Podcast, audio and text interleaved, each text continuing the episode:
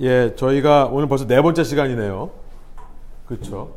네 번째 시간인데 좀 진도가 출애굽기 나갔습니다. 그래서 어, 보통 이제 구약이 좀 오래 걸리는데 아마 선지서를 다 다루기는 힘들 것 같고 대략적인 어, 내용만 하고 넘어가야 될 것 같고요. 제가 이제 내년부터 이 성경을 따라가는 것을 할 때는 좀 역사 흐름 위주로 가면서 어, 성경을 빠르게 일독처럼 할 수 있게끔 내년도에 다 같이 전 교인이 하려고 하는데 그냥 이렇게 역사 좀 위주로 이 시간에 좀 많이 하면서 extra로 시간이 될 때마다 저희가 이 선지서도 좀 살펴보려고 합니다. 지난 시간에 저희가 출애굽기를 살펴봤는데 제가 이 모세 오경에 조금 집중하는 이유가 있습니다. 이 모세 오경이 말씀드린 대로 성경 전체의 기본이 되는 거고 근간이 되는 foundation이 되는 거기 때문에 이 모세 오경을 짚고 넘어가면은 그 다음부터는 역사 부분은 빠르게 지나갈 수 있을 것 같고요. 실제로 여러분 통독하실 때도 역사 부분은 굉장히 재밌습니다. 여호수아서부터 열왕기하까지 이어지는 이게 역사 부분은 정말 이 이야기 책 읽듯이 어, 소설 같기도 하고요. 소설은 절대 아니지만 어, 그런 굉장히 재미있는 그런 이야기들이 있어서 읽으시는데 별로 어려움은 없을 듯 하고요. 대신에 이제 좀 어려운 부분이 초반에 모세 오경입니다.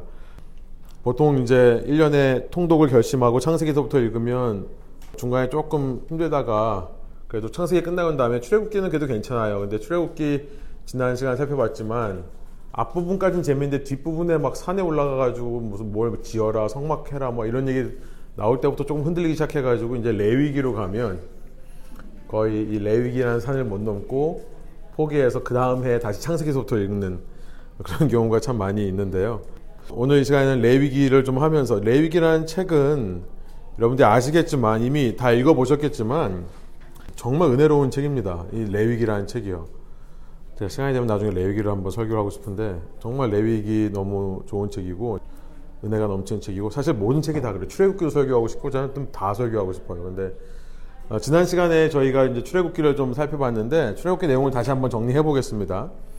출애굽기 내용을 우리가 이제 살펴본 것은 어, 이스라엘이 이집트라는 나라의 당시 최강대국에서 400년 넘는 시간 동안에 거기서 이제 인큐베이터처럼 그러니까 그 당시 최강국의 보호를 받으면서 70명으로 창세기에서 끝날 때 들어갔던 사람들의 숫자가 어, 출애굽할 때 보니까 남자만 60만 명이 되는 뭐 4인 가족이라고 할 때는 거의 200만 명이 넘는 그런 규모로 성장할 수 있습니다. 400년 만에 그렇게 급성장할 수 있는 비결이 뭐냐면 이집트에서 보호를 받으면서 자랐기 때문에 그래요. 하나님께서는 지난 시간에 살펴봤지만 당신의 백성을 조금의 오차 없이 실수 없이 보호하시고 인도하시는 하나님이시기 때문에 당시 기근이 들었던 것 또 그 어려운 상황에서 70명이 내려갔던 것 하나님 계획 속에 다 있는 겁니다. 특별히 그 가나안 땅은 이제 청동기 문명 말기 청동기 문명을 넘어가면서 말씀드린 대로 도구가 발달하다 보니까 급진적으로 문명이 발달하면서 전쟁도 많아졌다고 그랬죠. 그 가나안 땅은 정말 거기 살면 그렇게 단시간 내에 수많은 인구로 성장할 수 없는 땅이었어요. 그런데 가나안에 있던 작은 민족을 하나님께서 이집트라는 인큐베이터를 통해서 키우시는 장면을 우리가 생각해 봤는데 문제는 뭐였냐면 같은 샘족 계열이었던 힉소스 왕조가 이제 한 1500년대까지 다스리다가 그때 이후로 이제 왕권이 바뀝니다. 그러니까 이스라엘과 같은 샘족이었던 왕조가 없어지고 출애굽기 1장을 보면 요셉을 알지 못하는 왕이 일어났다고 그러죠. 그러니까 아마 샘족하고는 관련이 없는 왕이 일어나서 그 왕이 보니까 고센 땅에 거하고 있는 자기네 땅에 거하고 있는 샘족 민족 이 이스라엘 민족이 너무 강대하니까 이 사람들을 부려다가 강제로 노역을 시킵니다. 그러니까 이제 이스라엘 백성들이 하나님께 울부짖죠. 그 울부짖는 소리를 들으시고 하나님께서 첫 번째 모세를 통해 구원하는 장면이에요. 모세를 통해서 처음에 구원하는 장면이 1장서부터 8장까지의 내용이라고 했습니다. 특별히 우리가 알고 있는 출애굽 사건, 뭐 이집트의 왕자, 막 이런 내용들은 1장부터 15장까지의 내용이에요. 10가지 재앙이 있고 막 출애굽하는 그런 내용들은 출애굽기는 40장까지 있는데 반도 안 되는 내용이 그 우리가 알고 있는 내용입니다. 모세를 통한 구원이에요. 그리고 나서 하나님은 율법을 주시는 거죠. 19장서부터 24장까지라고 말씀드렸습니다. 그러니까 이집트로부터 구원을 받은 것을 우리 영적으로 생각해서 그것을 죄로부터의 구원, 죄에 노예되었던 삶으로부터 구원을 말하는데 그 구원에 있어서 모세라고 하는 건진다라고 하는 인물을 통해서 우리가 구원을 받았다고 한다면 이 모세가 이제 예수님을 예표하는 거겠죠. 예수님도 자기 백성을 자기 죄에서 구원할 자다, 건질 자다. 똑같은 이름이라고 했습니다. 마태복음 1장 21절이요. 그러니까 어, 이 모세라는 인물을 통해서 구원을 이루셨던 하나님께서 말하자면 죄로부터 구원받은 우리 거기서 끝나는 게 아니라 구원이라고 하는 것은 율법을 주십니다. 하나님께서 율법을 통해 구원을 계속해서 이루어가는 거라고 말씀을 드렸죠. 이 율법이라고 하는 것은 지난 시간 이제 출애굽기 끝나고 나서 율법에 대해서 얘기했었을 때 율법은 이 자체만으로 우리를 구원하는 게 아니라 하나님과의 언약 관계를 성립하게 하는 것이 아니라 이미 은혜로 이 모세를 보내서 죄로부터 구원하시는 예수님을 보내셔서 죄로부터 구원하시는 이 구원은 하나님의 전적인 은혜입니다. 그 받은 은혜를 지켜갈 수 있는 방법이 율법이라고 그랬어요.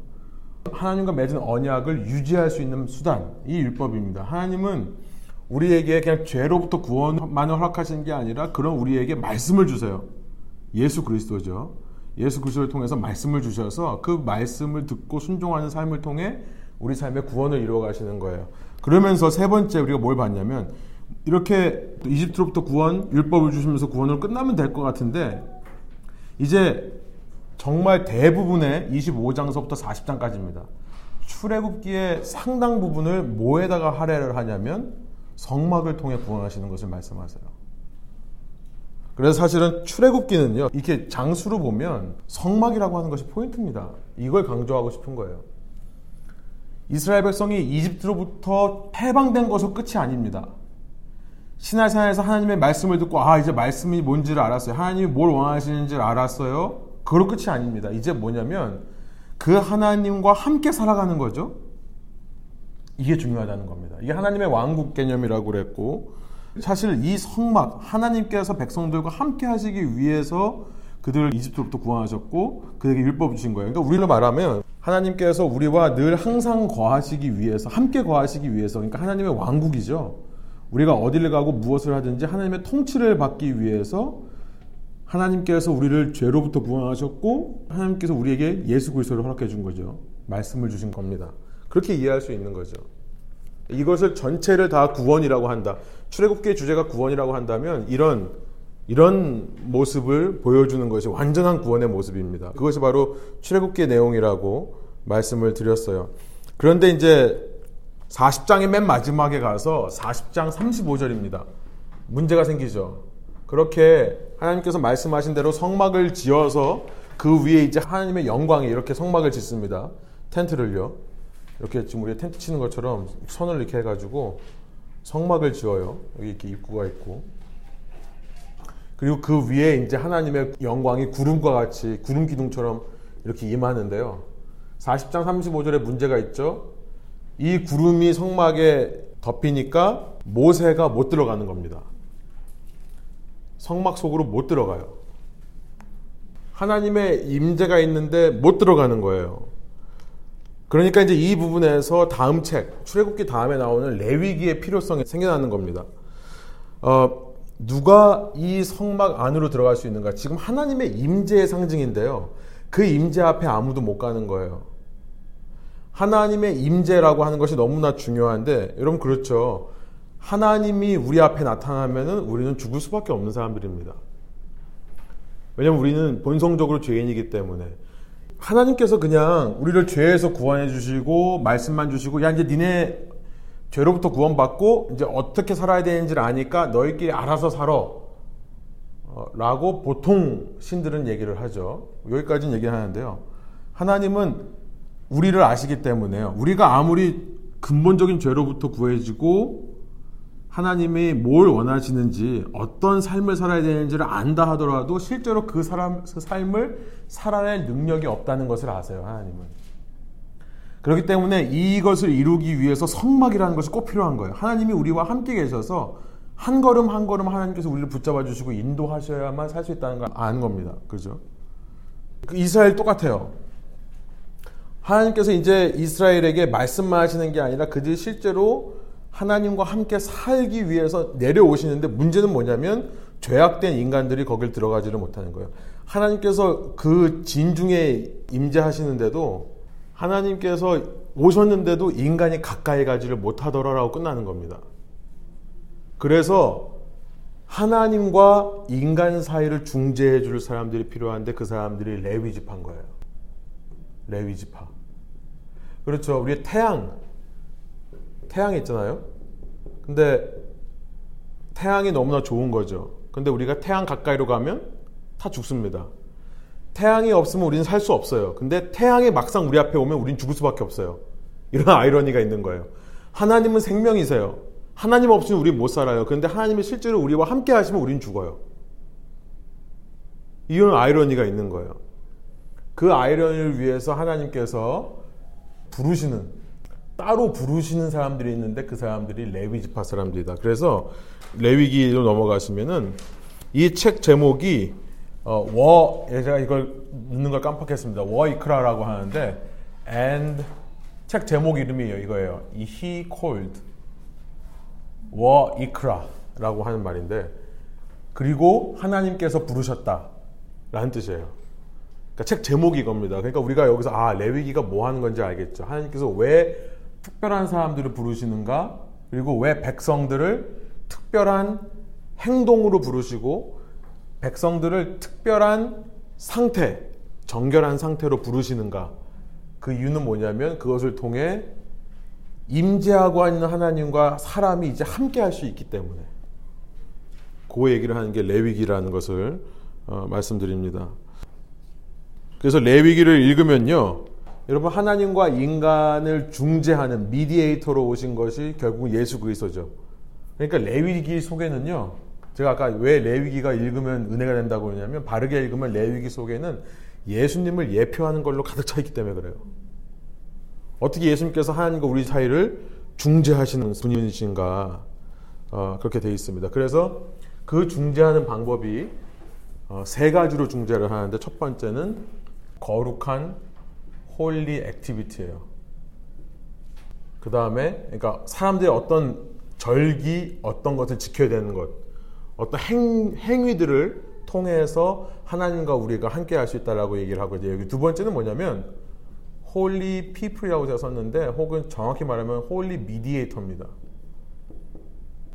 하나님께서 세우시는 구별하시는 어떤 절기뿐만 아니라 제사법뿐만 아니라 어떤 구별하는 사람들을 통해서 우리와 하나님이 하나가 될 수 있다고 얘기하는 거. 세 번째는 뭐냐면 이것뿐만 아니라 holy people이에요. 그러니까 people's holiness. 어떤 거룩한 상태. 그러니까 어떤 제사와 절기들을 지킴으로 그리고 그 중재하는 사람이 있고 백성 자체가 어떤 거룩한 상태에 있을 때 하나님과 하나가 될 수 있다.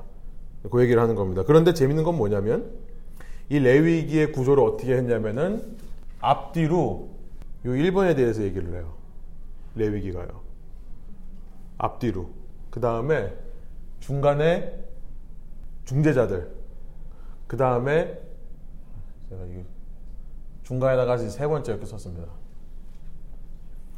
이런 식으로 되어 있어요. 이렇게 이거를 이제 대칭적 구조라고 하는데 카야 스틱 스트럭처라고 합니다. 대칭적 구조예요. 이제 수미 상관 구조라고 합니다. 한국말로는 이게 뭐냐면은 샌드위치 말씀하신 대로 앞뒤에 똑같은 걸 주는 거예요. 같은 거를. 그러면서 가운데 들어가는 게 하나 있는데 요 가운데 들어가는 거를 이제 얘가 강조를 하는 거죠. 레위기가 이렇게 되어 있습니다. 그래서 여러분 이제 제가 레위기에 한 거 보면 첫 번째 holy activity 거룩한 다섯 가지 제사라고 해서 첫 번째 1번이 이제 레위기 1장부터 7장이에요. 그리고 나서 맨 뒤에 가보시면 거룩한 절기 23장에서부터 25장 이렇게 되어 있습니다.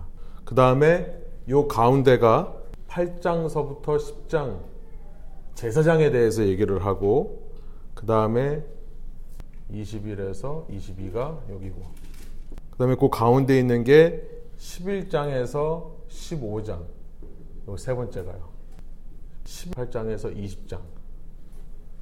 이렇게 되어 있습니다 그림으로 그려보면 그러고 나서 이제 가운데에 16장, 17장이 가운데 있는 메시지를 전하는 거죠. 요 가운데 있는 거. 이런 구조로 되어 있어요. 그래서 이런 구조를 가지고 여러분이 레위기를 읽으면 아 하나님께서 이렇게 중재하시는 도구로 세 가지를 썼는데 그 세 가지를 강조하고 싶으니까 앞뒤로 하나씩 하나씩 이렇게 놓고 그 다음에 가운데에다가 뭔가를 이 모든 원리가 워킹하는 한 가지의 원리를 얘기를 하고 이게 중간이고 이걸 강조하는 겁니다. 그리고 이 대칭 구조가요 외우기가 쉽죠, 그죠? 처음에 절기, 끝에 절기, 뭐 이렇게 중간 중간 이렇게 이렇게 하면 굉장히 외우기가 쉽죠. 그래서 유대인들이 자주 쓰는 방법인데 특별히 이 입에서 입으로 전해지는 구전 문화에서 기억하기 쉽도록 돕는 거고 확실한 강조점이 딱 보이는 구조입니다. 그 다음에 이제 26장, 27장은 이런 걸 안 다음에 축복과 저주의 말이 나오고 그리고 이제 하나님 앞에서 서원하는 장면으로 끝나는 거예요. 그래서 첫 번째 보시면 다섯 가지 제사가 있는데 여러분 어 이제 말씀을 이제 여러분이 읽으시면서 눈으로 보면 아시겠지만은 제가 정리를 해드리면 좀 더 읽으실 때 아마 편할 겁니다. 이게 어 조금 복잡하게 되어 있는데 다섯 가지가 딱 눈에 안 들어오게 되어 있어요. 요즘 이제 새로 번역하는 성경들에는 훨씬 더 눈에 잘 보이게 되겠는데 어, 다섯 가지 첫 번째 제사 하나님께서 제일 먼저 말씀하시는 제사법은 번제라고 하는 겁니다. 번제예요. burnt offering. 한국말 영어가 비슷합니다. 그죠? 번제.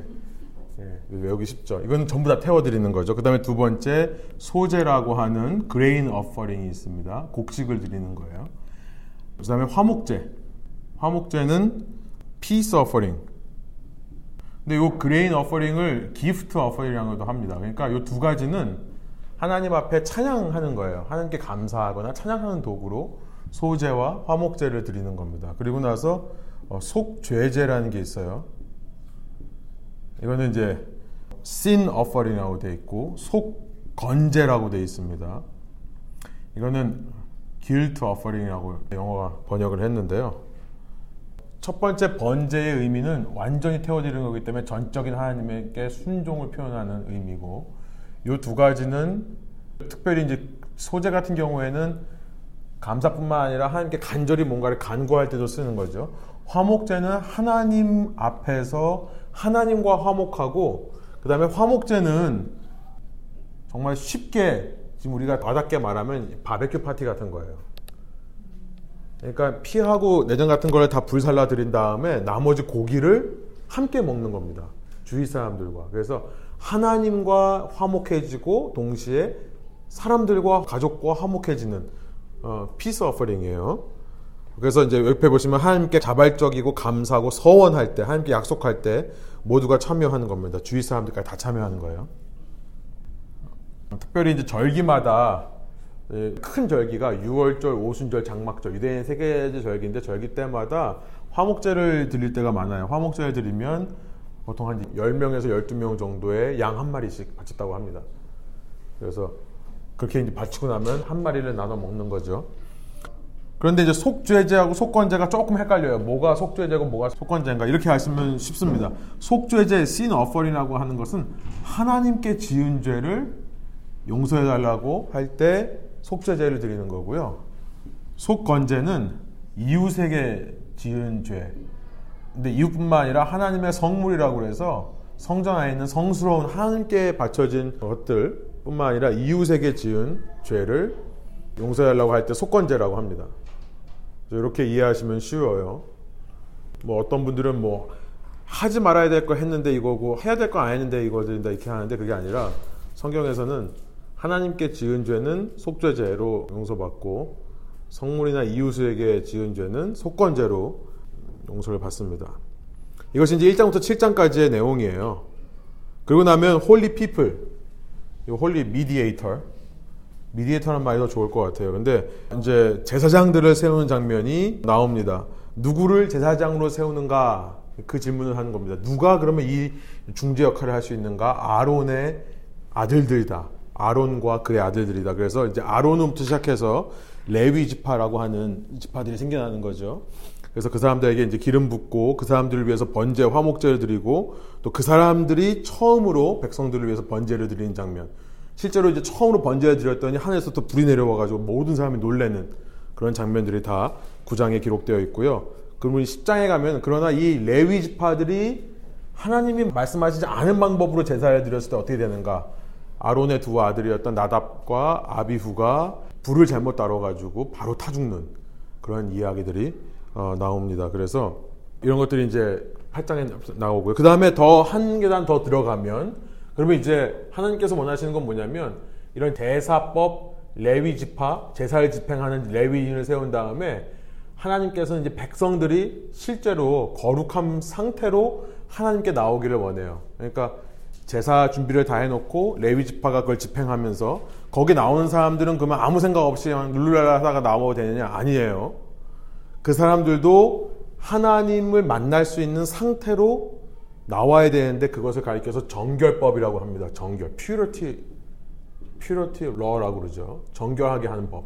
그게 이제 요 중간에 여기 나오는 거죠. 3번에. 그래서 11장부터 15장까지 정결하고 부정한 법에 대해서 말씀합니다. 정결하고 부정한 거 이걸 이제 영어로는 ceremonial cleanness라고 하는데요. clean 아니면 unclean. 의식적인 정결함, 부정함입니다. 그러니까 이거는 뭐냐면은 안 씻어서 더러운 그런 걸 말하는 게 아니에요. 어, 실제로 더러운 것일 수도 있지만 뭐 돼지는 더럽다, 돼지는 부정하다고 해서 돼지가 더러운 동물이 아닙니다. 돼지는 굉장히 깨끗한 동물이에요. 실제로 보면 굉장히 깨끗해. 소보다 더 깨끗합니다. 어, 돼지는 조금이라도 바이러스가 있으면 다 죽어버린대요. 굉장히 연약하고 굉장히 깔끔한 동물이에요. 근데 깨끗하고 더럽고의 문제가 아니라 이건 의식적인 정결함과 부정함의 문제라는 거죠. 무슨 말이냐면 ceremonially clean 그러니까 의식적으로 정결하다고 할 때는 하나님 앞에 설 수 있는 상태인 겁니다. 그게 정하다라는 것의 의미예요. 그러니까 어떤 동물을 하나님께 제사를 드려야 되는가, 어떤 동물을 바쳐야 되는가, 하나님 앞에 나갈 수 있는 동물을 바치는 거예요. 뭐 굽이 갈라졌다고 해서 이 동물이 이상한 동물 먹으면 안 되는 동물이라기보다는 제사법이기 때문에 그렇습니다. 현대에는 우리가 포크 샌드위치 먹죠. 우리 삼겹살 너무 좋아하죠. 예, 믿는 사람들 삼겹살 먹으면 안 된다 이런 얘기가 없습니다. 왜냐하면 믿는 사람들이 예수님이 한 번 드리신 제사, 십자가에서의 제사로 말미암아 영원히 이제 이 제사가 필요 없기 때문에 그래요. 더 이상 이 퓨리티 로가 적용이 되는 것이 아닙니다. 그렇죠? 그렇기 때문에 우리는 돼지를 먹어도 돼요. 지금은. 왜 돼지를 먹으면 안 됐냐면 돼지가 하나님께서 부정하다는 짐승이기 때문에 돼지를 먹은 몸으로 돼지를 먹은 모습으로 하나님께 나갈 수가 없기 때문에 먹지 말라고 했던 거예요. 그렇죠? 그래서 하나님 앞에 나갈 수 있는 상태 아닌 상태를 얘기를 한다. 우리 뭐 나중에 이제 후반부에 가면 사람들도 정할 때가 있고 부정할 때가 있습니다. 뭐 임신해서 아, 여자들이 한 달에 한 번씩 생리를 할 경우에는 부정해요. 부정하니까 문제가 있는 겁니까? 아니에요. 하나님께서는 부정하다 하더라도 이 부정한 것들을 정결하게 하는 법을 만들어 주셨어요. 죽은 사람의 시체를 만지면 부정합니다. 그대로는 하나님 앞에 못 나간다는 거예요. 그러나 부정한 시체를 만진 사람이 씻고 7일을 기다리면 다시 정해져요. 하나님께 얼마인지 나갈 수 있는 겁니다. 그러니까 우리가 이런 법들을 이해해야 돼요. 하나님께 왜 이런 거 주셨는가? 다시 말씀드리지만 앞에서 좋은 예배 장소 만들어 놓고 좋은 미디에이터, 제사장들이 열심히 멋지게 예배를 드린다 하더라도 그 앞에 나가는 백성들이 스스로 하나님 앞에 거룩한 상태로 나가야 그래야 성막에 계신 하나님과 교제할 수 있다라는 것을 보여주시기 위해서 그런 거예요. 그런 법들이 있습니다. 그러니까 여러분들이 성경을 읽으실 때 정말 이거 재미없어요. 뭔 의미인가 이렇게 해서 아무 의미가 없다고 생각하지만 그런 거 생각하시고 읽으면은 아 그렇구나 라고 이제 이해할 수 있으신 거죠. 가운데에 잠깐 건너뛰고 여기는 이제 18장 20장으로 가면 똑같이 이거랑 이제 대칭되는 거예요.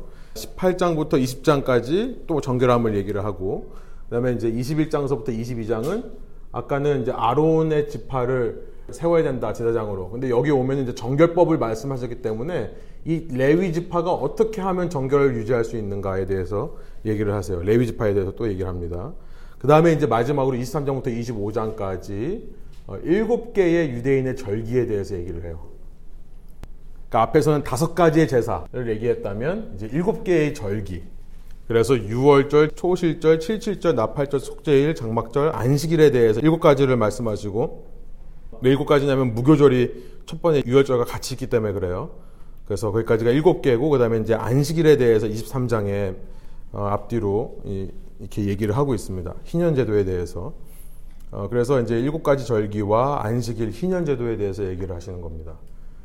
그 얘기가 이렇게 있어요. 그런데 가운데에 도대체 뭐가 있는 건가? 이게 중요한데요. 가운데 보면은 16장의 대속죄일이라고 해서 이렇게 절기와 제사 모든 거 다 드리지만 1년에 한 번 대속죄일. 사람들이요. 일부러 시체를 만진 사람은 내가 이거 시체 만졌다는 걸 압니다. 그런데 만약에 모르고 부정한 것을 만졌다면요. 내가 잤는데 밤새 쥐 한 마리가 내 발 옆으로 지나갔다. 건드리고 난 몰랐다. 근데 그 다음날 하나님 앞에 나가서 예배를 드렸어요. 그러면 쥐를 만진 사람은 부정하거든요. 근데 나는 몰랐어요. 몰라서 함께 예배 드렸어요. 그렇게 알고 지은 죄가 아니라 모르고 지은 죄. 알고 지은 죄는 이런 제사법, 절기를 통해서 다 용서를 구하는 겁니다. 근데 모르고 지은 죄가 있어요. 그래서 1년에 한 번씩 백성들을 위해서 이스라엘 사람들을 위해서 대제사장이 모든 백성을 대표해서 대속죄일이라고 하는 것을 지내고요. 그때 모든 백성의 죄, 알고 지은 것뿐만 아니라 모르고 지은 것까지 하나님 옆에 용서받는 그런 날이 있어요. 대속죄일은 염소 두 마리를 가지고 하죠. 한 마리는 제사법에 따라서 죽여서 번제로 드립니다. 전부 다 태워드려요. 또 한 마리는 어떻게 하죠? 대제사장이 거기에다가 안수하고 예, 광야를 보내요. 그거를 뭐라고 그러죠? 아사셀. 아사셀이라고 그러고 그 염소를 그 영어로는 scapegoat이라고 그러죠. 희생 염소. 그래서 우리가 뭐 내가 scapegoat 됐다, 내가 희생양 됐다 이런 말을 하잖아요. 억울하게 내가 희생양이 되었다. scapegoat이란 말이 거기서 나왔죠. 이 두 가지가요. 이 염소 두 가지가 예수님을 예표하는 겁니다. 그러니까 결국은 우리를 대신해서 피를 흘리고 죽으신 예수님, 또 우리를 위해서 우리 죄를 대신 짊어지시고 하나님으로부터 버림받으셨던 하나님으로부터 떨어졌던 예수님을 예표하는 거라고 할 수 있습니다. 그러니까 그런 원리가 가운데 있는 거예요. 사실 요 속죄 대신 속죄하는 원리가 없으면 제사도 불가능하고 절기도 불가능하고요. 제사장들도 필요가 없는 거고 정결하고 부정한 것도 이루어질 수가 없는 겁니다. 그러니까 가운데 요게 있는 거예요.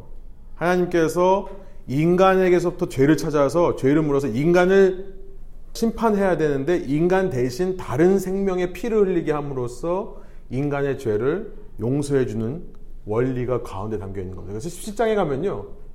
그 원리에 대해서 이렇게 말씀하세요. 세 번역으로 제가 17장 11절 이스라엘 지방에 속한 사람이나 또는 그들과 함께 사는 외국 사람이 유대인뿐만 아니라 이방인을 가르쳐 말씀하신 겁니다. 어떤 피든지 피를 먹으면 나 주는 그 피를 먹은 사람 그대 주지 않겠다. 나는 그를 백성에서 끊어버리고 말겠다라고 말씀하신 다음에 왜냐하면 생물의 생명이 바로 그 피 속에 있기 때문이다. 피는 너희 자신의 죄를 속하는 제물로 삼아 재단에 바치라고 너에게 준 거다. 피가 바로 생명을 지니고 있기 때문에 죄를 속하는 것이다. 그 원리가 들어있는 겁니다. 그래서 우리가 이제 레위기를 읽으면서 야 정말 동물 사랑하시는 분들은요 이거 동물 학대 아닌가 이거 왜 이렇게 피를 많이 흘려야 되나라는 생각을 하게 되는데요 레위기 중심엔 그게 있는 거예요 우리가 지은 죄를 용서받기 위해서 하나님께서 우리의 피를 흘리셔야 됩니다. 원래는요. 우리가 잘못하면 우리에게 피의 책임을 물어야 돼요. 근데 하나님께서 대속이라는 원리를 만들어주면서 우리는 냅두시고 우리 대신에 다른 존재의 피를 흘리면 그 피 때문에 생명이 갚아지고 생명이 연장되는 그런 원리를 만드시는 거죠. 그러니까 이게 바로 여기서부터 이제 예수 그리스도의 우리를 향하신 대속의 은혜 그것이 어, 여기서 시작되는 겁니다. 그래서 이러고 보면요 모든 이런 제사들이나 절기라든지 이런 것 속에 그 예수님의 우리를 향하신 그 대속의 의미가 담겨 있다고 볼 수 있는 거예요. 이렇게 이제 레위기가 말씀하고 나서 레위기 26장에는 축복과 저주의 말씀을 하시고 어, 네가 이제 이 말씀을 듣고 순종하면 축복을 받고 아니면 저주를 받는다 말씀하시고 그 앞에서 이제 백성들이 우리가 하나님 말씀 듣겠습니다라고 하는 서원을 27장에 하면서 이제 레위기가 끝이 납니다.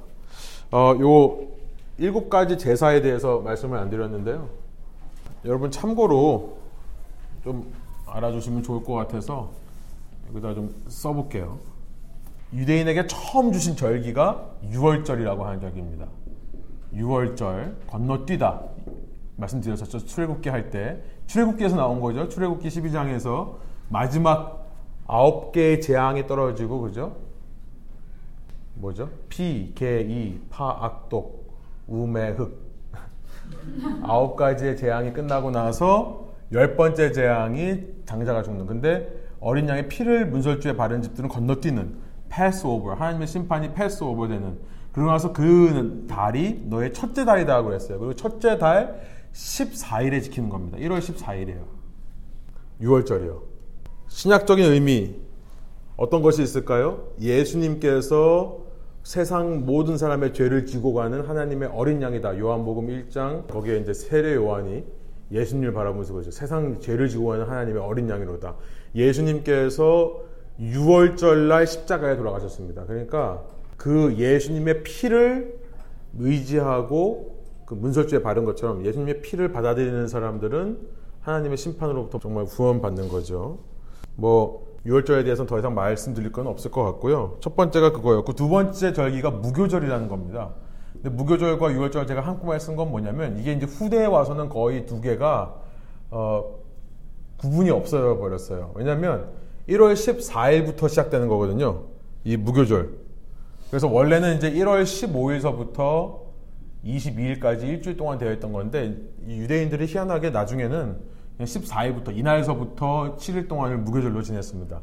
The Feast of Unleavened 누룩이 안 들어간 빵을 먹는 날인데 기억하시죠? 이날 6월절이 있는 그날 밤에 마지막 재앙이 임할 거고 그 다음 날 출애굽을 할 거기 때문에 하나님께서 이날 밤부터 뭘 너가 누룩을 넣지 않은 빵을 먹어라. 일주일 동안 먹어라. 누룩을 일주일 동안 없애라는 겁니다. 무슨 말이냐면 이집트에서 살던 영향력을 끊어버리라는 거죠.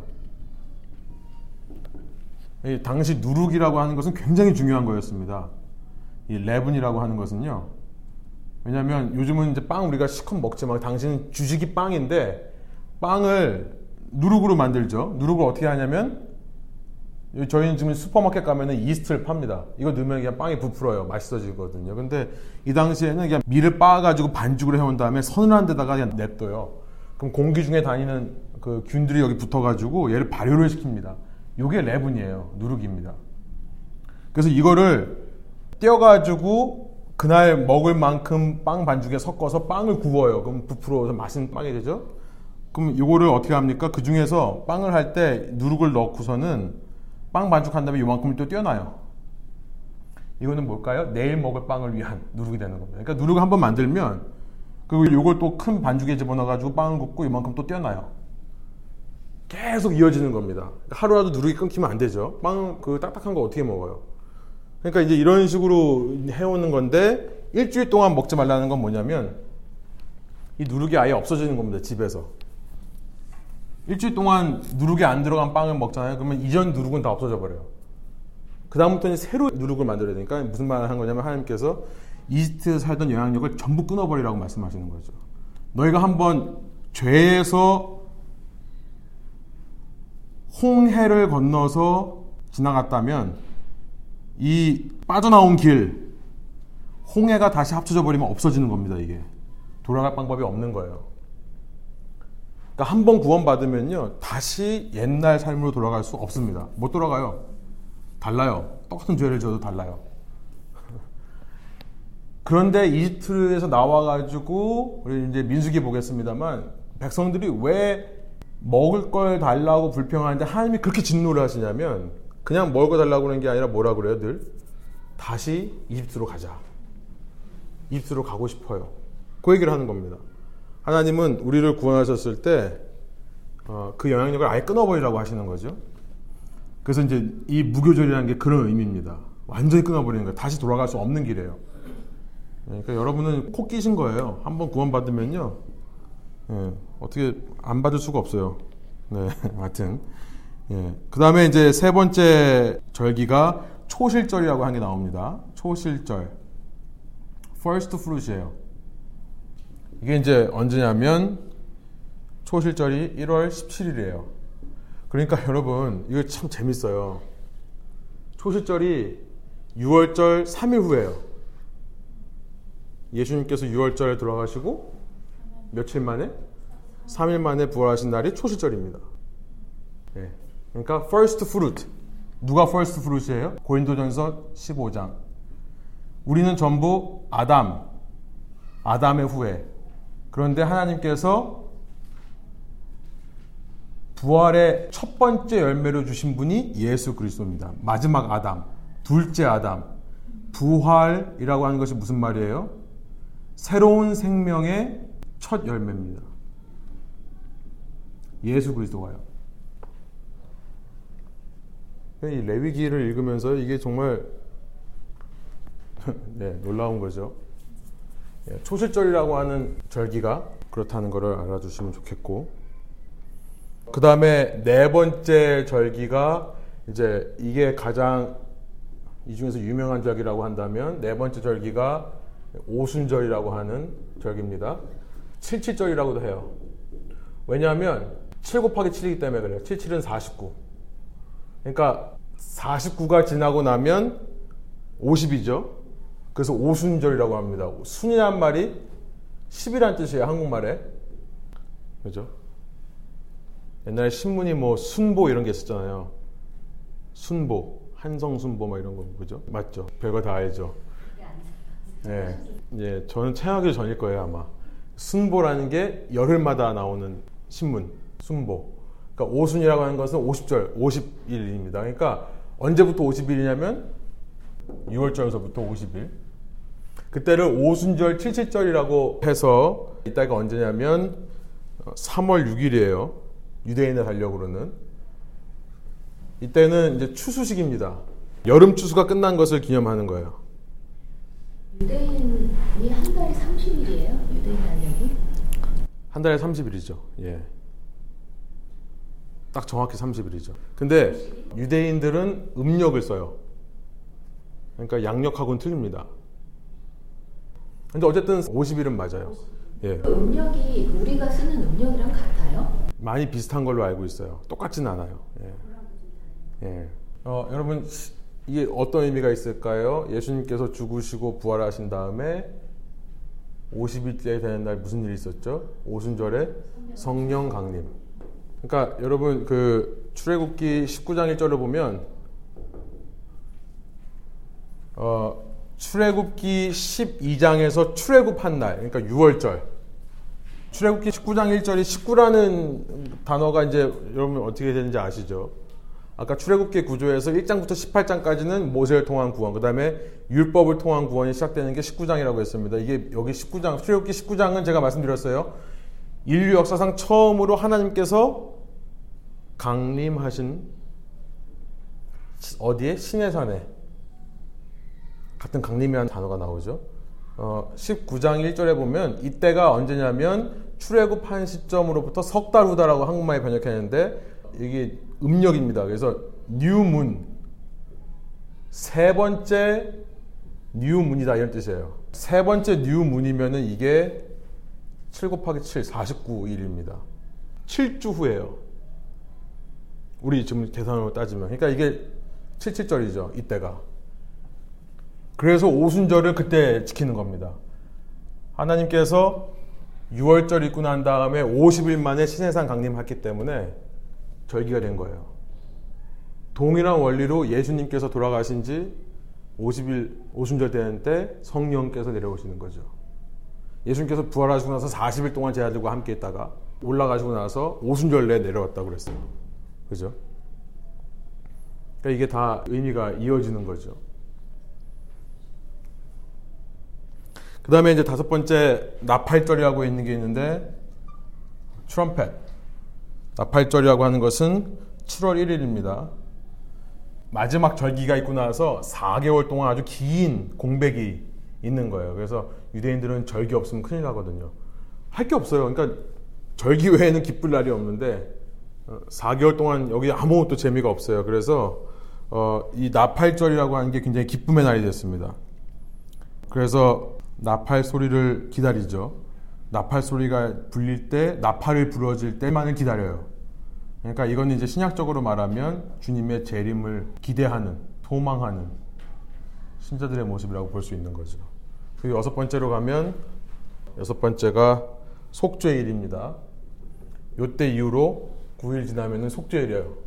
속죄일 때 아까도 말씀드렸죠 이거죠 대속죄일 예수님의 속죄한 것을 예표한다고 볼 수 있고요. 제가 정확한 설명은 시간이 너무 많이 걸리니까 그리고 나서 이제 3일 지나면은 7월 14일 날 장막절이라고 하는 유대인의 세 번째로 가장 큰 절기. 요 세 가지가 가장 큰 절기입니다. 이 세 절기에는 꼭 유대인 남자들은 예- 예루살렘에 올라갔어야 됐어요. 그래서 장막절 40년 동안 광야에 있으면서 장막에 살았던 걸 기념해서 이때는 다 텐트에서 잡니다. 사람들이 예루살렘에 올라가 가지고 텐트를 피고 그 안에서 자고요. 과거를 기뻐하면서 주님께서 이 이스라엘 백성을 이끄신 것을 기념하는 그런 의미가 있어요. 뭐 예수님께 이걸 갖다가 붙이자 그러면은 우리가 이제 민수기를 통해서 보겠지만 텐트를 가지고 하나님께서 우리의 삶을 인도해 가시는 그러니까 이 땅에서의 하나님의 통치 하나님의 왕국이라고 볼 수 있겠죠.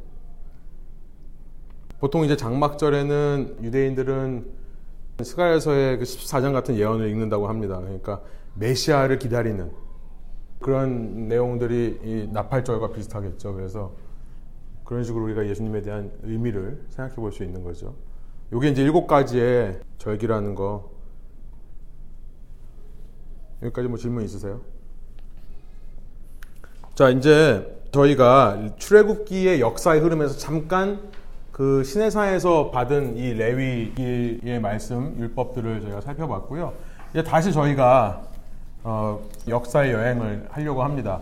출애굽한 이스라엘 백성이 19장에 와서 시내산에서 머물러요.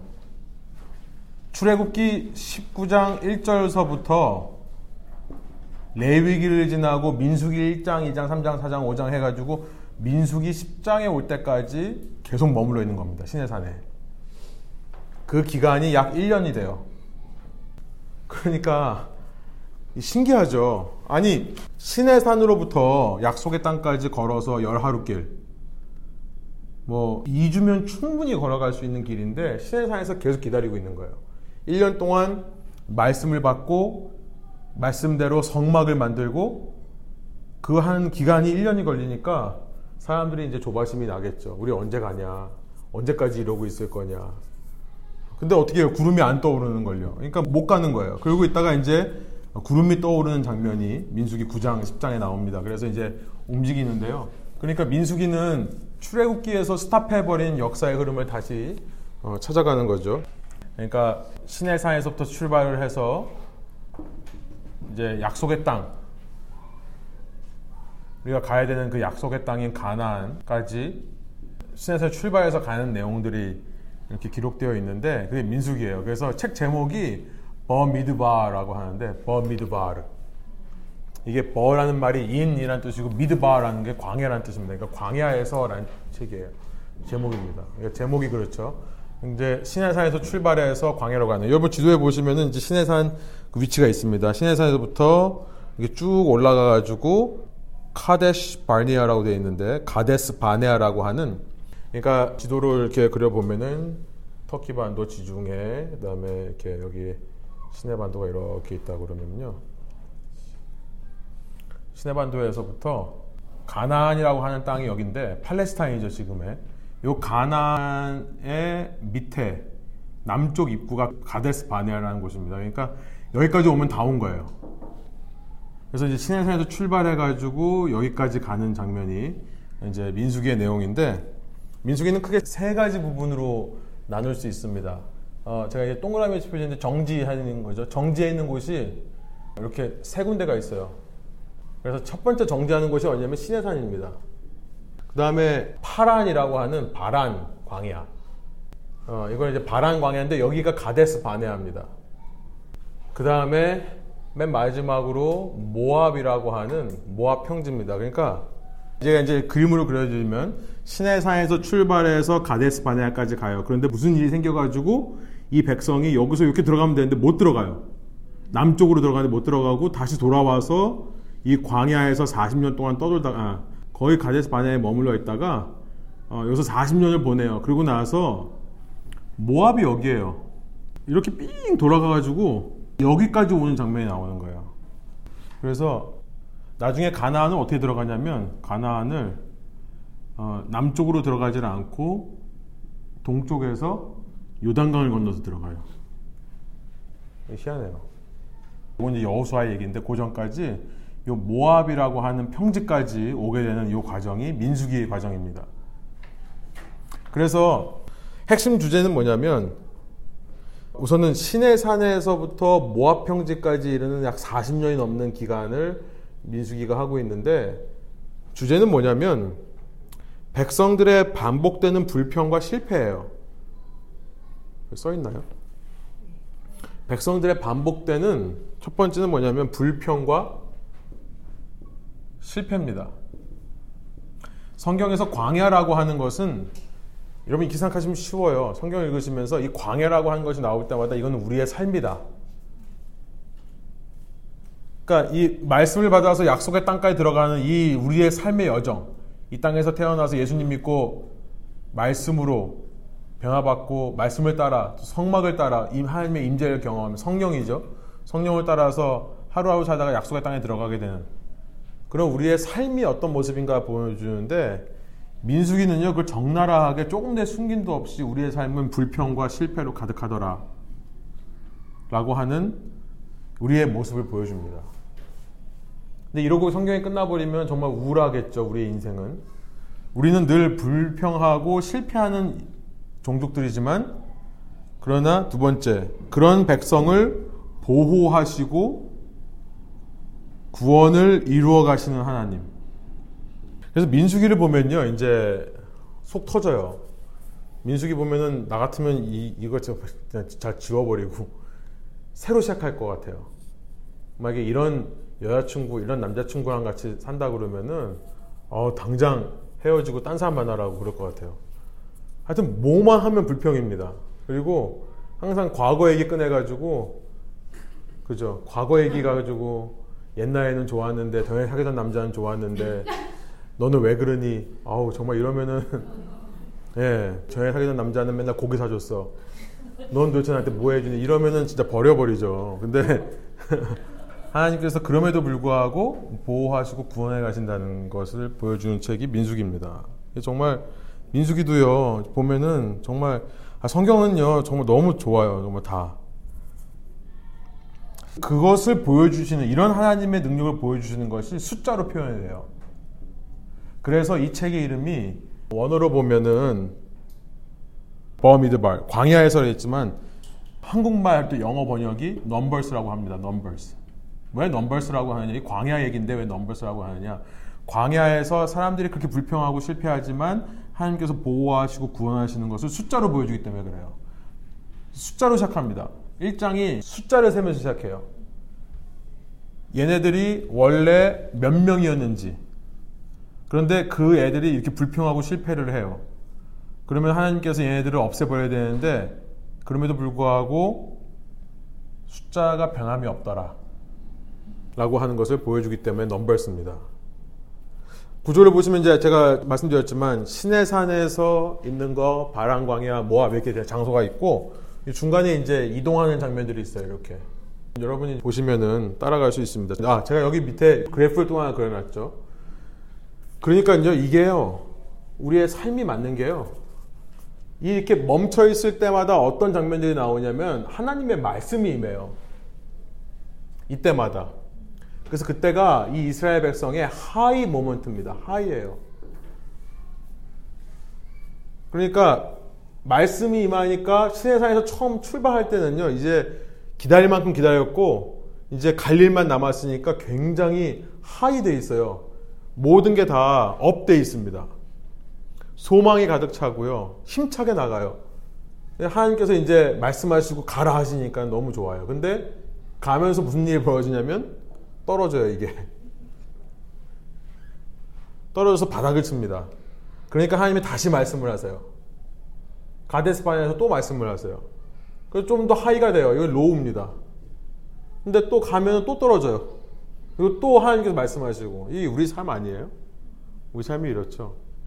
하나님 말씀 드릴 때, 아, 그래. 내가 정말 바르게 살아야지. 내가 한번 노력해 봐야지. 근데 살면서 점점 떨어지죠. 그리고 또 말씀을 받고 좀 충전되고 또 떨어지고 또.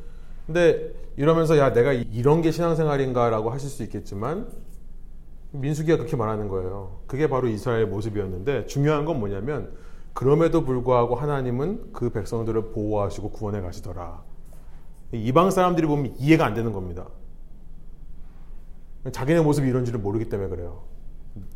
내 모습이 이런 모습인지를 몰라서 그래요. 근데 이스라엘 사람들은 자기의 모습을 알게 되는 거죠. 민수기를 읽으면서 아 내가 이런 존재구나. 내가 하나님 없이는 정말 이렇게 이럴 수밖에 없는 존재구나. 이걸 알게 되는 거죠. 우리가 동일한 은혜가 있는 겁니다. 처음에 신해사에서 인구 조사를 하는데 말씀드리면 인구 조사라고 하는 건 이 책의 핵심 주제를 담은 거예요. 인구 조사를 했더니 60만 3,550명, 그죠? 60만 3,550명이라고 돼 있어요. 진영을 배치하고 레위 지파도 세고 그러면서 이제 하나님의 말씀이 임합니다. 민수기 5장부터 이제 6월절 그러니까 이집트에서 6월절 지키고 나서 두 번째 6월절을 지키는 거예요. 그러니까 이제 1년이라는 시간이 지났다는 걸 알게 되겠죠. 그래서 1년이라고 생각을 하는 거고요. 그 다음에 이제 행진을 준비하고 9장 15절에 보면 드디어 구름이 떠오릅니다. 성막 위에 있던 구름이 떠올라요. 그러니까 제일 먼저 레위 지파가 가서 성막을 다 접습니다. 이동식이거든요.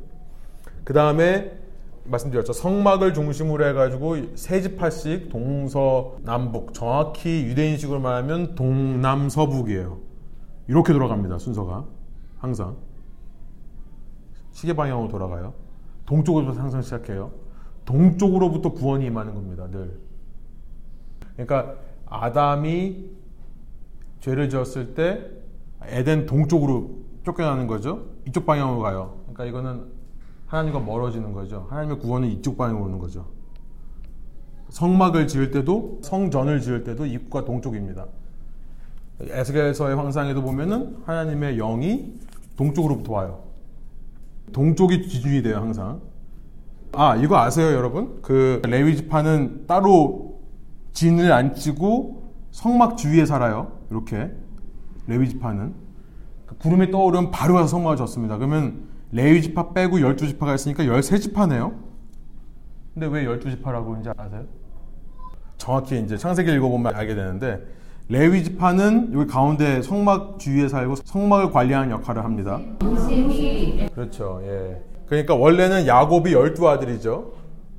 야곱의 열두 아들의 이름을 한번 외워볼까요? 처음에 르벨, 시몬, 레위, 그 다음에 유다, 예, 그 다음부터는 예, 남, 예, 어우, 다 외우시네요. 그 다음에 요셉, 그 다음에 베냐민. 근데 요셉이 열한 번째, 열두 번째가 베냐민. 근데 말씀드렸지만 창세기에서 보면 요셉이 팔려나간 다음에 요셉 때문에 나머지 열한 형제가 구원을 받아요. 그래서 요셉의 두 아들이 에브라임과 예, 정확히 말하면 문하세와 에브라임인데 근데 그러니까 요셉이 너무나 많은 공을 세웠기 때문에 야곱이 축복을 할 때 요셉 빠진 자리에 두 아들을 집어넣어 줍니다. 아버지대로 해줘요. 그래서 이 사람들이 지파가 돼요. 그러면 열세 지파네요. 그죠?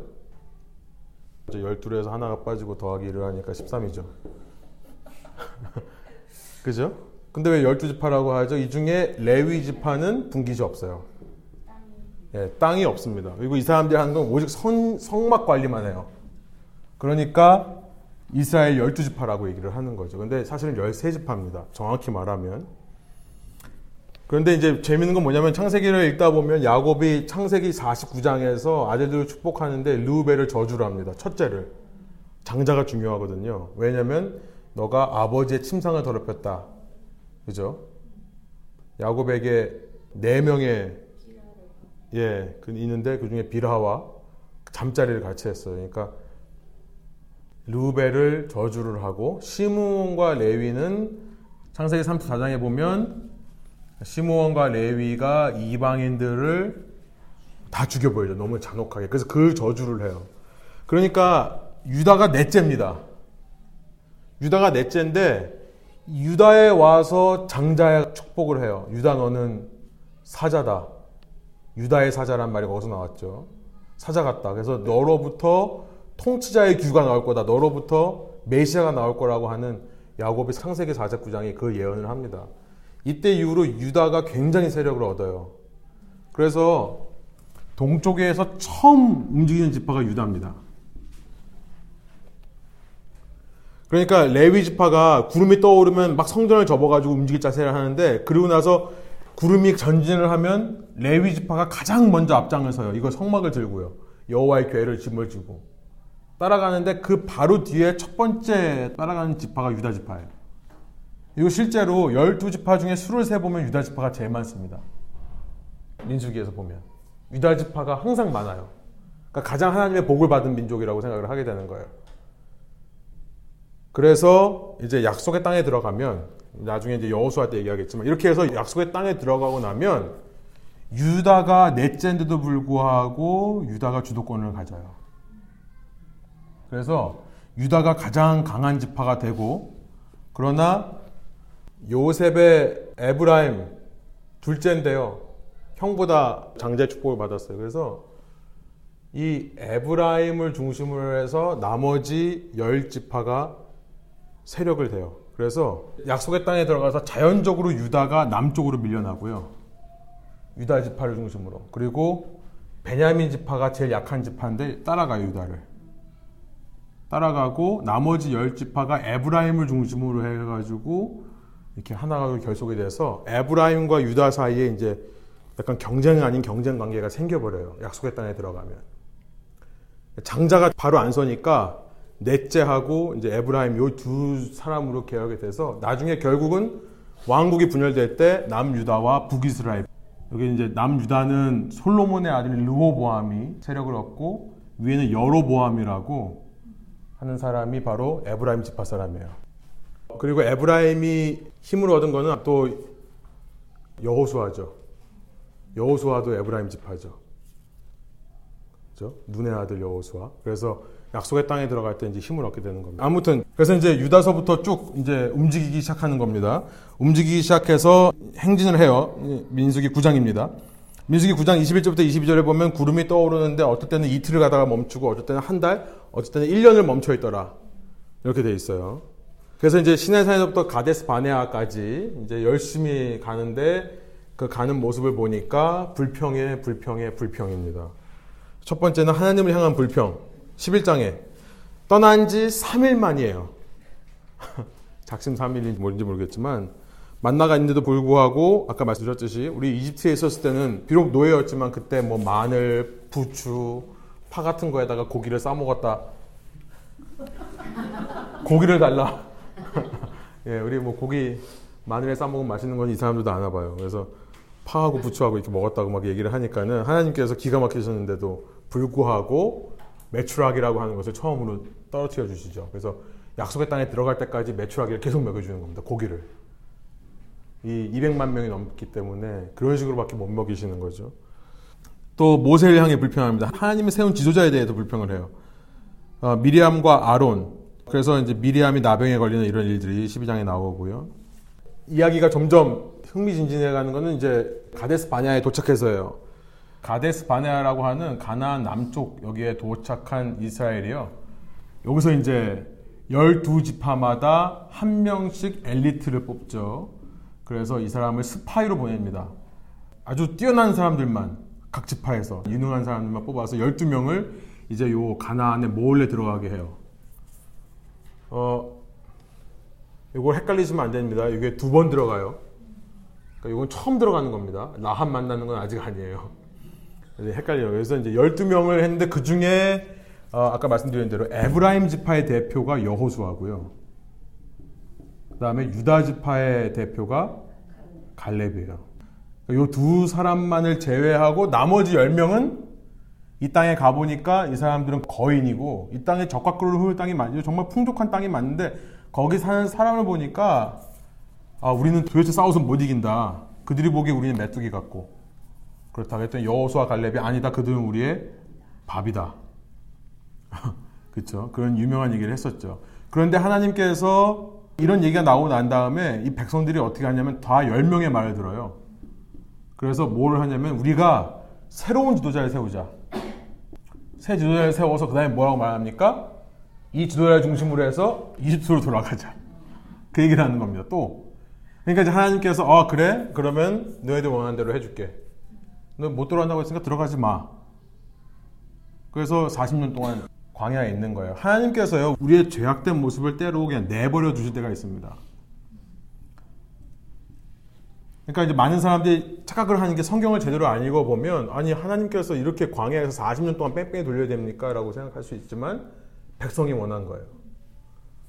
그래서 하나님께서 내버려 주시는 게 사실 가장 무서운 심판이에요. 어, 우리가 사실은 하나님이 원하는 대로 살려고 발버둥 치고 노력하고 그 말씀에 순종하려고 해야지 되는 건데요. 그렇게 안 해도 아무 일도 안 일어납니다. 내 마음대로 살아도 아무 일도 안 일어나요. 그게 제일 무서운 심판이라는 거. 정말 내가 원하는 대로 내버려 주실 때가 있어요. 하나님께서 깨달으라고. 그런 시기가 유자에게 닥쳐오는 거죠. 이걸 통해서 이제 굉장히 많이 깨지겠죠. 성숙하게 되겠죠. 우리도 마찬가지라는 거죠. 근데 어쨌든 그래서 12명이 가서 40일 동안 정탐을 했거든요.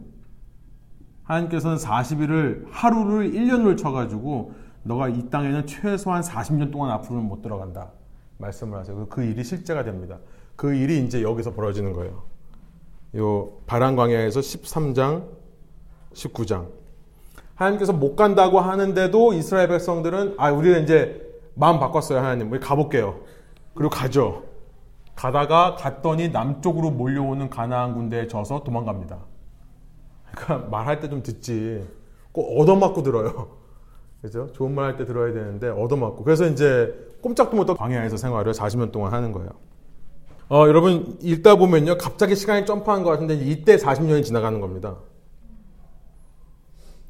40년이 지나가 버려요. 이때가. 그러니까 40년이 지났다는 말이 안 나와요. 그러니까 헷갈려요. 그러다가 이제 이 가데스 바냐에서 모압을 향해 가는 장면이 20장부터 나옵니다. 19장까지 여기 있고 그러니까 19장에서 20장 사이에 40년이라는 게 흘려버린 거예요. 그렇게 이해하시면 돼요. 그래야 여기 헷갈리지 않습니다. 그래서 20장서부터 이제 40년이 끝나고 여기서부터는 40년이 채워졌으니까 하나님께서 이제 가나안 땅으로 들어가는 길을 준비하시는 과정이 있습니다. 그 장면이 나오는 거예요. 그래서 이제 바란에서 가데스바네아에서 모압으로 가는 장면. 근데 말씀드렸지만 움직일 때는 꼭 불평을 해요. 그죠? 그러니까 20장부터는 이스라엘은 요 40년 동안 있으면서 first generation이 다 죽습니다. 누구만 빼고요? 여호수아와 갈렙과 한 명 더. 모세만 빼고 다 광야에 죽죠. 그러고 나서 이제 20장부터 등장하는 이스라엘은 2세대예요. 그래서 2세대가 이제 약속의 땅을 향해 가는데 이들도 똑같은 모습이에요. 여기 2번과 똑같은 모습이죠. 그러니까 그래서 이 주제가 그거예요. 인간들은 끊임없이 불평하고 실패하더라. 2세들도 무리바에서 물이 없다라고 저주를 하고요. 아마 이제 모세가 나이가 좀 들어서 그랬는지 모세가 실수한 장면이 20장에 나오죠. 바위를 두 번 쳐가지고 물을 냅니다. 하나님께 여쭤보지도 않고 성질을 부리는 건지 하나님의 말씀을 안 들은 건지 하나님께서 뭐라고 하냐면 네가 이렇게 나를 신뢰하지 않았으므로 나를 믿지 않았으므로 이렇게 말씀하세요. 예. 20장 12절 세 번역으로 이렇게 됩니다. 너희는 이스라엘이 보는 앞에서 나의 거룩함을 나타낼 만큼 나를 신뢰하지 않았다. 그러므로 너희는 이 모세와 아론에게 말하는 겁니다. 내가 이 총회에게 이 회중에게 주기로 한 그 땅으로 그들을 데리고 가지 못할 것이다. 그래서 이제 요 결정적인 실수 때문에 모세가 약속의 땅에 못 들어가게 되는 겁니다. 20장에 그러고 나서 걸어가는데 에돔이라고 하는 나라가 통행을 거부해요.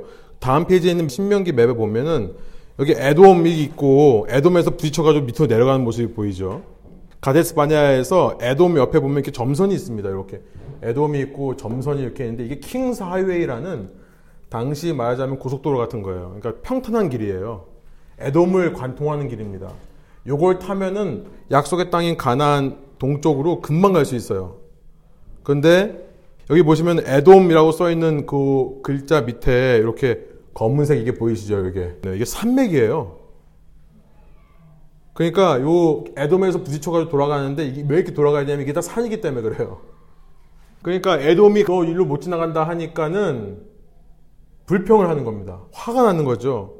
화가 나서 누구한테 또 그걸 퍼부어요? 하나님한테 퍼부어요. 그래서 그 유명한 불뱀 사건이 일어납니다. 이때예요. 에돔이 길을 막았는데 하나님한테 모세한테 원망을 하는 겁니다. 그래서 하나님께서 불뱀을 보내서 물리게 하시죠. 근데 하나님께서 죽이시려고 그래요? 아니요. 불뱀에 물렸다고 해서 안 죽어요. 이때 모세에게 노수로 뱀을 하나 만들어 가지고 장대 위에 걸어라. 이 놋뱀을 보는 자마다 불뱀에서 물린 영향력이 다 사라져 버립니다. 불뱀에 물려가지고 열병을 앓는데도 이것만 보면 낫는 거예요. 근데 이것만 보라고 하는데도 안 봐서 죽는 사람들이 있는 거죠. 요한복음에 보면은 요한복음 3장 14절서부터 보면은 광야에서 노뱀이 들린 것 같이 인자도 나도 들려야 하리니. 그러니까 예수님께서 자기를 노뱀에 비유하시는 겁니다. 들린 노뱀. 그러나서 그 유명한 3장 15절에 하나님께서 심판하시는 것은 심판하시기 위해서가 아니라 구원하시기 위해서 그런 거다. 그러고 나서 3장 16절에 하나님이 세상을 이처럼 사랑하사 독생자를 주셨으니 이는 저를 믿는 자마다 멸망하지 않고 그러니까 무슨 말입니까? 요 노뱀을 보는 자마다 이것만 보고 우리가 아 그래요 내가 이렇게 참 나는 정말 인생에 이렇게 실패와 불평으로 가득한 사람인데 어, 하나님은 나를 향해서 선한 계획이 있으신데 내가 그걸 신뢰하지 못하고 불평했네요 죄송합니다 라고만 하면은 구원을 얻는 건데요 아, 내가 이렇게 최연소 죄인인데 내가 나를 구할 방법이 없고 예수님의 십자가만이 나를 구원할 수 있습니다. 예수님의 십자가만 바라보면 구원을 얻는 건데 요걸 안 한다는 거예요, 사람들이. 이게 우리의 모습이죠. 저를 믿는 자마다 그 뱀을 쳐다보기만 하면 멸망하지 않고 영원히 사는데요.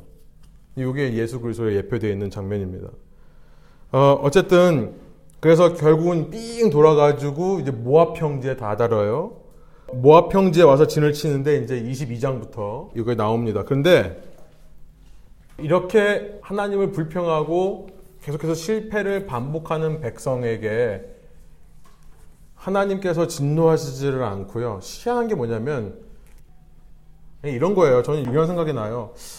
왜 우리 부모님이 집에서 이렇게 저의 모습 보면은 참 한심하잖아요. 저희 아버님이 늘 그러셨어요. 그러니까 아버님한테 그렇게 인정받고 싶은 마음이 있었던 것 같아요. 근데 아버님이 저는 이해가 안 갔던 게 어, 이렇게 사람들 앞에서 제 칭찬을 그렇게 많이 하세요. 한국 아버님들이 다 그러신 거 아닌가요? 근데 그런 그게 진짜 부모님의 마음인 것 같아요. 왜 저한테 대놓고 못하냐면 혹시 이거 했다가 너무 교만하지 않을까 잘못되지 않을까 싶으니까 근데 밖에 나가면 정말 자랑스러운 거예요 제가 그런 걸 제가 아버님한테 많이 발견했거든요 근데 하나님이 꼭 그러시는 것 같아요 하나님이 정말 이렇게 문제하고 나같이 말썽쟁이면은 하나님께서 사랑하지 말아야 되는데 하나님의 마음은 그럼에도 불구하고 예쁜 거예요. 이런 우리가. 그러니까 뭘 하냐면 이방인에게 그걸 가르쳐 주세요. 이 백성이 얼마나 위대한 백성인지를 말해 주시는 거예요. 모압에 오는데 모압에 있는 왕이 가만히 있겠습니까? 발락이라는 왕이에요. 발락. 이 발락이라는 왕이 자기 땅에 와가지고 딴 민족이 진을 치고 있네요. 그러니까 이 민족을 어떻게든지 없애버려야 되고 싶은데 아 이게 좀 어려울 것 같아. 그러니까 발람이라고 하는 이방의 선지자입니다. 모압 선지자. 선지자를 불러다가 그냥 너가 이 사람들의 신, 요 우리 우리 신 말고 진위치고 있는 이스라엘 신에게 한번 기도를 하면서 얘네들 좀 저주해 주라. 라고 사주를 하는 거예요. 부탁을 하는 거죠. 그래서 발람이라는 사람이 사주를 받고 이스라엘 백성을 저주하려고 하니까 저주하려고 할 때마다 하나님께서 이 발람에게 말씀해 주세요. 뭐라고 말씀하시냐면 이 백성은 창대한 백성이고 이 백성은 축복의 백성이고 이런 얘기를 해주는 거죠. 그것도 몇 번? 세 번. 그 얘기가 22장서부터 24장에 나와 있는 겁니다. 이게 우리 아버지의 마음이라는 거예요. 우리가 하나님 보시기에 참 그런 인생이거든요. 불쌍한 인생들이거든요. 참 사실 가망 없어 보이고. 그래서 어쩌면은 우리가 우리 자신을 너무 이렇게 낮은 자존감으로 생각할지도 몰라요. 정말 나 같은 게 정말 하나님께 기쁨이 될까? 근데 하나님께서 보여주신다고 생각해요. 이걸 통해서. 정말로 하나님께서 진심으로 우리를 어떻게 생각하시는지, 이런 백성을 어떻게 생각하시는지를 이방인들에게 보여주는 겁니다. 민수기도 정말 은혜롭죠. 그런데 25장에 가면 그 산 위에서 이방인의 입술을 통해 하나님께서 백성들에게 축복의 말씀을 하고 마지막 세 번째는 메시아까지도 예언을 합니다. 근데 그러고 있는데 25장에 가면 그 모압 평지에서 이스라엘 남자들이 모압 여인들과 음행하고 있어요. 그 바알 부올이라고 합니다. 바알 부올. 그러니까 이때부터 어둠의 그림자가 보이는 거죠. 무슨 그림자입니까? 얘네들이 약속의 땅에 들어가면 과연 살아남을 수 있을까? 지금 들어가기 전부터 이러는데 하나님 마음도 모르고 얘네들은 진짜 자기들밖에 모르고 사는 사람들인데 얘네들이 약속의 땅에 들어가면 과연 하나님을 섬길 수 있을까? 라고 하는 그림자가 보이는 거죠. 이 그림자가 있기 때문에 신명기가 있는 겁니다. 신명기에서 모세가 계속해서 그 말을 하는 거예요. 너 약속의 땅에 들어가면, 너 약속의 땅에 들어가면, 너희가 약속의 땅에 들어가면 신명기에 100회 이상 나와요. 너 그 땅에 들어가면, 그 땅에 들어가면. 하나님은 이제 다시 여기서 27장부터 36장까지 그러니까 많은 부분이 이제 하나님의 말씀이고요. 대부분의 하나님의 말씀은 가나안 땅에 들어간 이후를 위해서 들어가면 어떻게 하라 말씀하시는 거고 도피성을 만듭니다. 그러니까 도피성을 만든다는 자체가 하나님께서 어떻게든지 이 백성을 어, 이럼에도 불구하고 구원에 내시겠다라고 하는 의지를 보여주시는 거예요. 죽을 죄를 졌다 하더라도 도피성에 들어가면 살려줘라 라고 하는 두 번째 인구조사가 26장에 그런 와중에 있었죠. 26장 51절에 보면 시작할 때 60만 3천 명이었는데 2세대 1세대가 다 죽고 2세대인데 60만 1730명 2,000명이나 줄었네요. 라고 얘기할 수도 있겠지만, 예. 뭐, 남자는 줄고 여자들이 더 많을 수 있잖아요. 어린아이들은 더 많아질 수도 있는 거고. 그러니까, 예. 그렇게 생각하지 마시고. 어쨌든 중요한 건 뭐냐면, 하나님께서 이렇게 보호하시더라. 이런 사람들을. 그러니까 민수기를 통해서 우리가 우리 자신에 대해서 생각해 볼 수 있는 거죠. 하나님의 사랑은요, 우리 사랑보다 더 높으시고요. 하나님의 너그러우심은 우리 인간의 너그러우심보다 훨씬 너그러우세요. 그렇다고 해서 우리가 마음껏 이렇게 방자하게 죄를 지어도 되는가? 그건 아니죠. 그러나 우리가 하나 생각해야 될 건 뭐냐면은 내가 생각하는 것보다 어쩌면 하나님은 나를 더 사랑할 수 있다는 거죠. 그런 하나님이 나를 더 사랑하시고 내가 생각하는 것보다 우리 남편을 더 사랑하시고 내가 사랑하는 것보다 우리 아이들을 더 사랑하실 수 있는 거다. 그런 모습에도 불구하고 이런 메시지가 민숙입니다. 예, 신명기로 넘어갈게요. 신명기로 넘어가면 신명기는 이제 드바림이라는 제목이에요. 말씀들이라는 제목입니다. 신명기가 한국말로 신명기라고 되어 있잖아요. 그러니까 많은 사람들이 신께서 말씀하신 기록이다 이렇게 생각하실 수 있는데 요 신자가 신 신자가 아니라 다시 신자래요. 신신당부 할 때 그런. 아, 예, 예, 예, 예. 신신당부. 어, 감사합니다. 딱 와닿게 말씀하시네요. 그러니까 다시금 말씀하시는 거죠. 그래서 영어로 보면 Deuter 어, 그리스 말에 이 δεύτερος라고 하는데 두 번째 νόμος라는 말은 law라는 뜻이에요. 두 번째 법이다. 그래서 Deuteronomy라고 합니다. 예, 신명기라고 하죠. 그래서 어, 그렇게 생각하시면 되겠고 배경은 모압 평지죠. background는 모압 평지라고 쓰시면 되고 왜 두 번 말씀하시는 건가? 광야 1세대가 다 죽었기 때문에 2세대는 직접 하나님의 말씀을 듣는 사람들이 아닙니다. 모세를 통해서. 그래서 이제 모세가 마지막으로 1세대에게 했던 말씀을 다시 하는 거 있고요. 그래서 모세의 고별 설교다라고 생각할 수 있어요. 총 세 번에 걸쳐서 돼 있는데 밑에 보시면 좀 되겠습니다. 1장부터 4장까지 한 번 설교, 그 다음에 4장부터 26장까지 두 번째 설교 그 주제들이 나와 있고요. 중요한 것은 이제 첫 번째 부분에는 아까 말씀드린 그 땅이라고 하는 표현이 100회 이상 나온다는 거. 신명기에 100회 이상 등장하고 신명기의 초점이 그겁니다. 그 땅. 목표가 그거죠. 애초부터 구원받은 목표가 뭡니까? 목적이 그 땅에 들어가서 뭐 하려고요? 출애굽기 보면은 모세가 바로 왕한테 하나님의 말씀을 전하면서 이 백성들로 하여금 나를 섬기게 하라. 너희들 섬기게 말고 나를 섬기게 해라. 하나님께서 이 말씀을 전하라고 합니다. 이 썰브라는 말이 예배라는 말이죠. 그러니까 결국은 약속의 땅에 들어가서 뭐 할 건가? 하나님을 예배하려고 구원받은 겁니다. 처음부터. 근데 이제 그림자가 보이는 거예요. 이 사람들이 이방 문화권에 들어가면 이 이방 문화권에 심취해 버리는 거예요. 하나님의 백성들이요. 이전까지 하나님의 율법밖에 모르고 고안에 살던 사람들이 세상의 이 휘황찬란한 네온 사인들을 보면은 심장이 뛰는 거죠. 그렇죠. 쾌락이라는 게 그래서 무서운 거죠. 그러니까 밑에 보시면 하나님 섬기는 것과 가난한 정복. 왜 하나님이 이제 가난한 정복을 이렇게 말씀하시냐 그러면은 가난을 정복하는 것이 곧 하나님을 섬기는 거기 때문에 그렇습니다.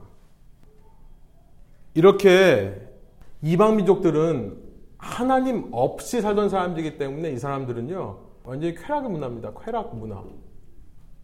유대인으로서는 생각하지 못하던 그런 희한한 쾌락들 생각하지 못했던 세상의 것들을 누리며 사는 사람들이 가나안 민족이에요. 그런데 이 이스라엘 백성들이 그들이 있는 땅으로 들어갔을 때 과연 이 유혹을 떨쳐내고 예전처럼 하나님만을 바라보며 살 수 있을까? 그러니까 이게 어렵다는 걸 알기 때문에 계속해서 모세를 통해서 하나님께서 똑같은 말씀 반복하는 뿐만 아니라 실질적으로 그 가나안 사람들을 전멸하라고 하는 겁니다. 들어가면 너희가 이 사람들의 생활 풍습과 사고 방식들을 보고 따라하기 전에 그럴 여지를 아예 없어버리라고 하는 거죠. 그 이야기가 이제 신명기서부터 나오는 겁니다. 왜 전멸하라고 하는 게 너무 잔인하죠. 그러니까 이제 여호수아서에 가면 실제로 이제 전멸을 하는 장면들이 나오는데 믿지 않는 많은 사람들이 어떻게 성경은 이렇게 자기밖에 모르고 위선적인 종교냐. 자기들 살려고 남 죽이는 게 정당하고 하나님은 죽이라고 하는 민족이냐. 그런데 우선 첫 번째는 뭐냐면 당시 전쟁 풍습이 그랬습니다. 전쟁 풍습이요.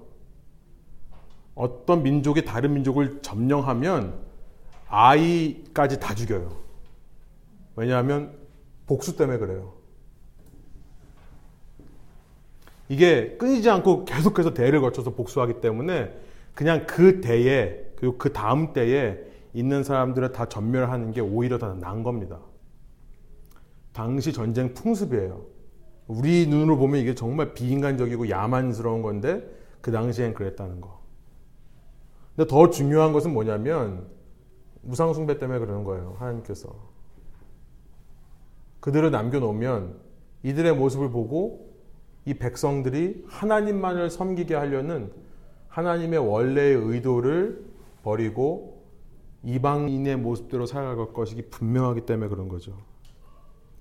그래서 어, 뭐 2장 34절, 3장 6절 제가 쭉 찾아봤는데 뭐 말씀 안 드리겠지만 7장 1절부터 6절, 23절, 26절 쭉 보면 12장에도 그렇고 보면은 전멸해라, 산당을 제거해라 이런 말씀들이 계속해서 나오는 거예요. 왜냐하면 이것들을 안 하면 흔들릴 수밖에 없기 때문에 우리도 마찬가지죠.